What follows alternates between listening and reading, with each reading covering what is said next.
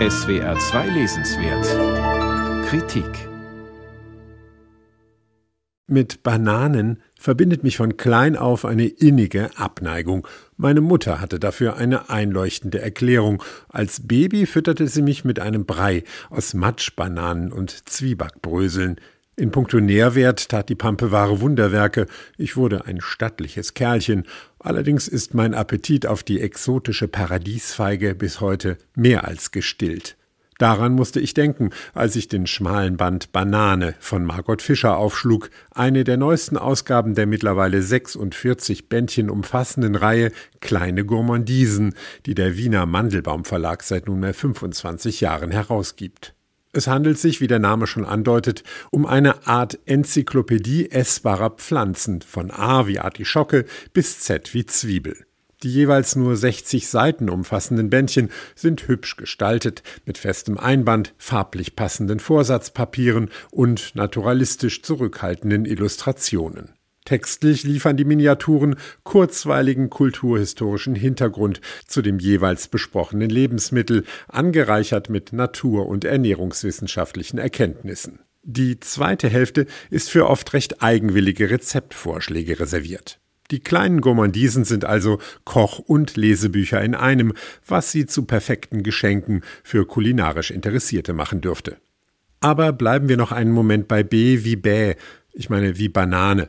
Kann es Zufall sein, dass die Toten im antiken Ägypten direkt ins Jenseits gelangten, wenn ihnen von den Boten des Todes Bananen angeboten wurden? Ich denke nicht.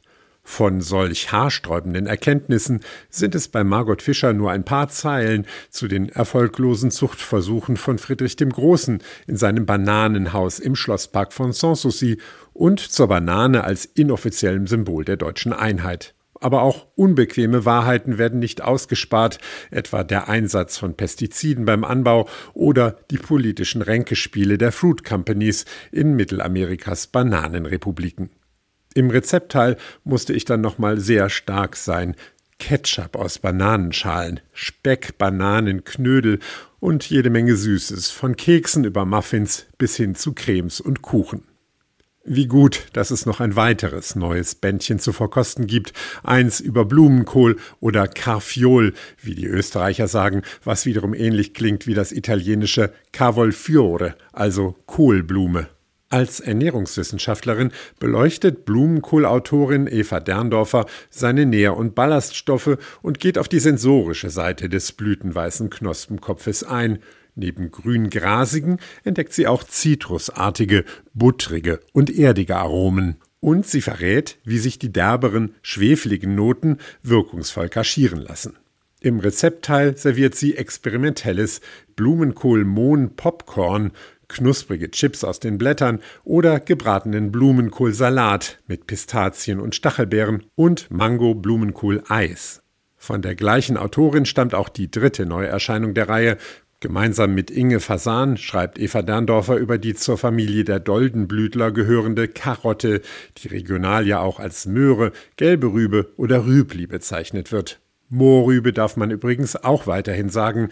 Mit der Ableitung vom althochdeutschen Moraha ist sie vom hässlichen Verdacht des Rassismus freigesprochen. Solchermaßen gewissenserleichtert bin ich offen für die nerdigsten Möhrenfacts. Etwa, dass die Art und Weise, wie die Zeichentrickfigur Bugs Bunny an der orangen Wurzel knabbert, einem menschlichen Schauspielervorbild nachempfunden ist. Hollywood-Ikone Clark Gable nämlich, der sich 1940 in der Komödie Es geschah in einer Nacht an rohen Möhren labt. Darauf vielleicht ein paar Löffelchen Karottensuppe mit Gin? Wohl bekomm's. Eva Derndorfer und Inge Fasan Karotte, Möhre. Margot Fischer Banane. Eva Derndorfer, Carfiol, Blumenkohl. Alle drei illustriert von Linda Wolfsgruber, alle bei Mandelbaum erschienen, alle 60 Seiten, alle 14 Euro.